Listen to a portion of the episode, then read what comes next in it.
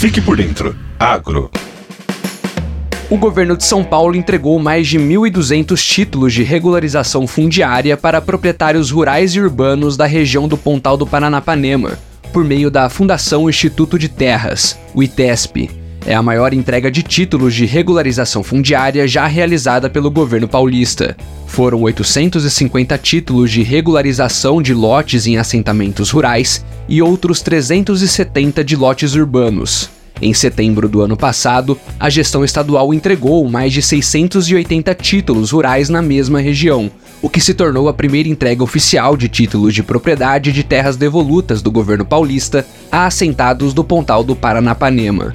Para o governador Tarcísio de Freitas, a regularização fundiária é um importante instrumento para atrair investimentos e promover segurança jurídica, gerando paz no campo. Além das escrituras, a Secretaria de Agricultura e Abastecimento de São Paulo ainda entregou 60 tratores para municípios da região. As máquinas são avaliadas em 190 mil reais cada e vão servir para auxiliar as prefeituras no atendimento a produtores rurais.